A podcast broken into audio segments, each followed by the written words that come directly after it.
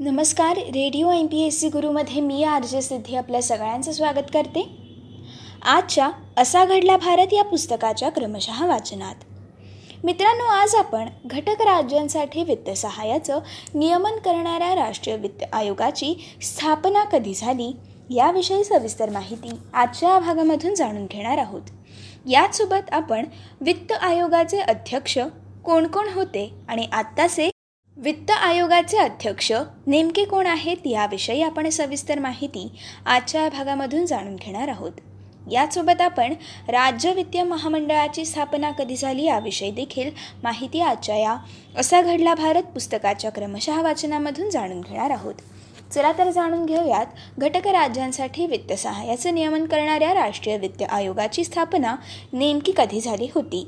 केंद्र सरकारच्या तिजोरीतील कर महसुलापैकी किती महसुलाचे हस्तांतरण राज्य सरकारांकडे केले जावे याचे निश्चितीकरण करण्यासाठी आपल्या देशात वित्त आयोग या घटनादत्त संस्थात्मक यंत्रणेची निर्मिती बावीस नोव्हेंबर एकोणीसशे एक्कावन्न रोजी करण्यात आली होती. भारतासारख्या संघराज्य व्यवस्थेमध्ये केंद्र सरकार आणि राज्य सरकारे यांच्या दरम्यान कामे जबाबदाऱ्यांचे वाटप करणे आणि नेमून दिलेली कामे सत्तेच्या त्या त्या स्तराला नीट पार पडता यावीत यानुसार त्या त्या स्तराला महसुलाचे स्रोत हे नेमून देणे.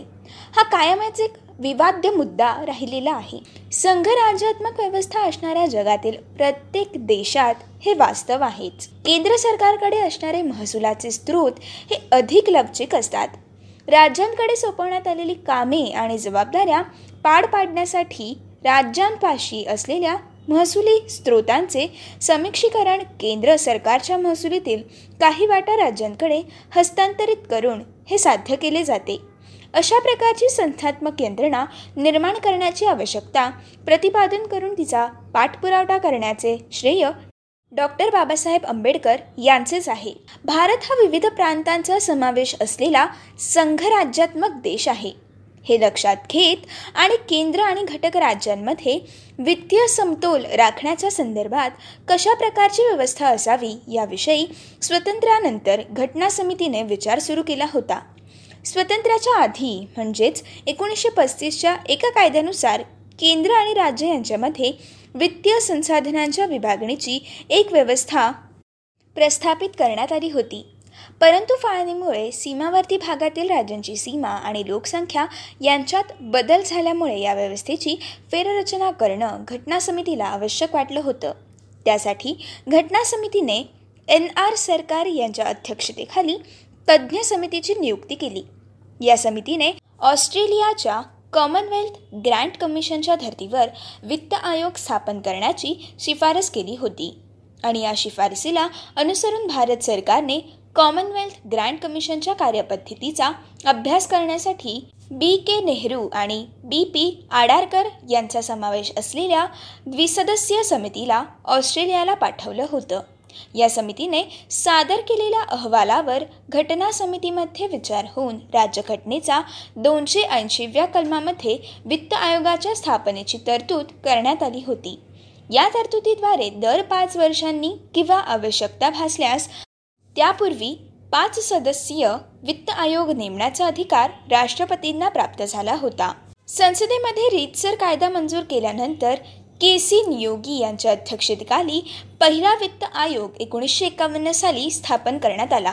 एकोणीसशे बावन्न ते एकोणीसशे सत्तावन्न या कालावधीसाठी पहिल्या वित्त आयोगाची शिफारस लागू ठरणार होत्या.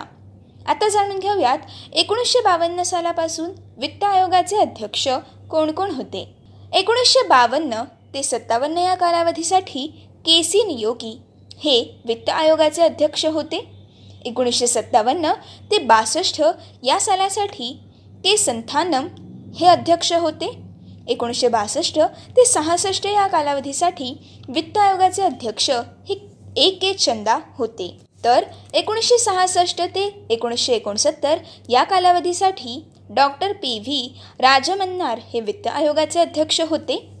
एकोणीसशे एकोणसत्तर ते चौऱ्याहत्तर या कालावधीसाठी वित्त आयोगाचे अध्यक्ष हे महावीर त्यागी हे होते.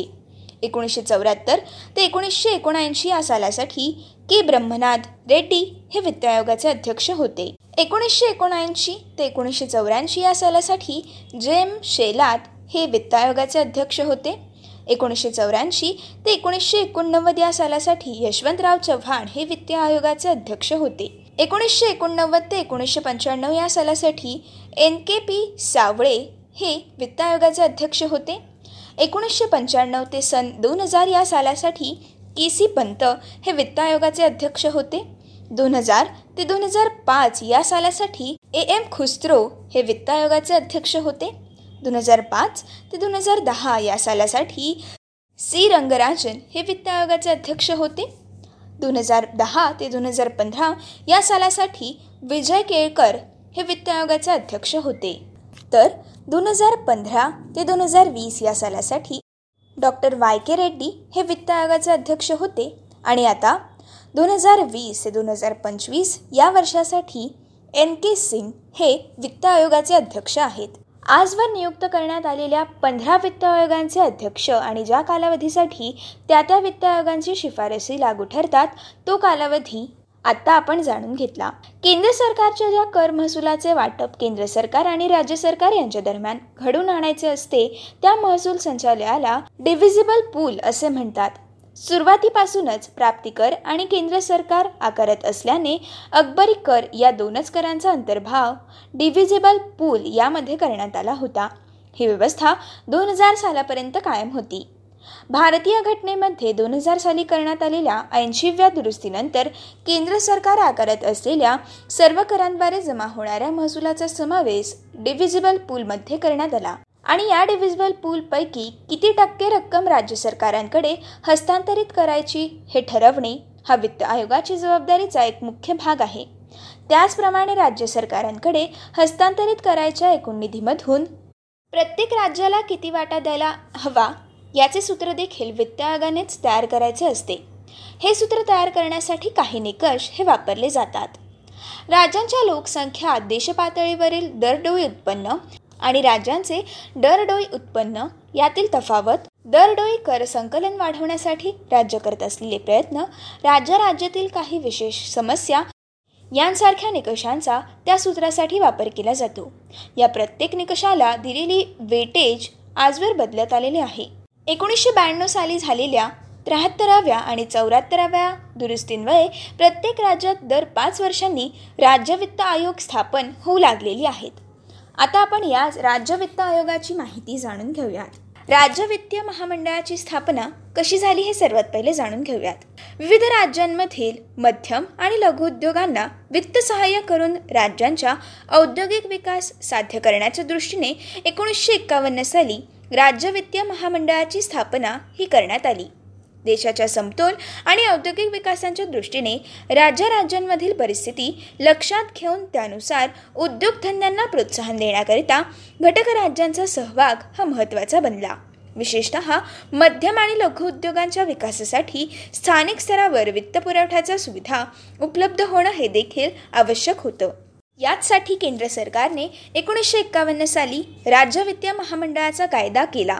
या कायद्याला अनुसरून अठरा घटक राज्यांनी आपापल्या राज्यांमध्ये राज्य वित्तीय महामंडळ स्थापन केली. केंद्र आणि राज्य सरकार भारतीय रिझर्व्ह बँक विविध वित्तीय संस्था आणि इत्यादी आदींच्या माध्यमातून या महामंडळांच्या भांडवलांची उभारणी करण्यात आली. मध्यम आणि लघु उद्योगांची उभारणी आधुनिकीकरण विस्तार उत्पादन क्षमता वाढ यांसाठी दीर्घ मुदतीचं अर्थसहाय्य पुरवून या महामंडळांनी राज्याच्या औद्योगिक विकासाला हातभार लावण्याचा प्रयत्न केला. आणि अशा प्रकारे राज्य वित्तीय महामंडळाची स्थापना करण्यात आली. ही होती आजच्या भागातील असा घडला भारत या पुस्तकाच्या क्रमशः वाचनामधील माहिती. पुढील भागामध्ये आपण पुढील माहिती जाणून घेताना प्रवरा नगराच्या यशस्वी प्रयोगानंतर महाराष्ट्रात सहकारी साखर कारखान्यांना चालना कशी मिळाली याविषयी आपण सविस्तर माहिती पुढील भागामधून जाणून घेणार आहोत. तोपर्यंत असेच काही वेगवेगळे कार्यक्रम ऐकण्यासाठी ऐकत रहा radio M P S C Guru. याचसोबत विद्यार्थ्यांना जर आता आम्हाला फीडबॅक द्यायचा असेल तर विद्यार्थी आम्हाला फीडबॅकसुद्धा देऊ शकतात. त्यासाठी आमचा व्हॉट्सॲपचा नंबर आहे eight six nine eight eight six nine eight eight zero अर्थात शहाऐंशी अठ्ठ्याण्णव शहाऐंशी अठ्ठ्याण्णव ऐंशी. या व्हॉट्सॲप नंबरद्वारे विद्यार्थी त्यांची प्रतिक्रिया आम्हाला नक्कीच कळवू शकतात. असेच काही वेगवेगळे कार्यक्रम ऐकण्यासाठी stay युन to radio M P S C Guru spreading the knowledge powered by spectrum academy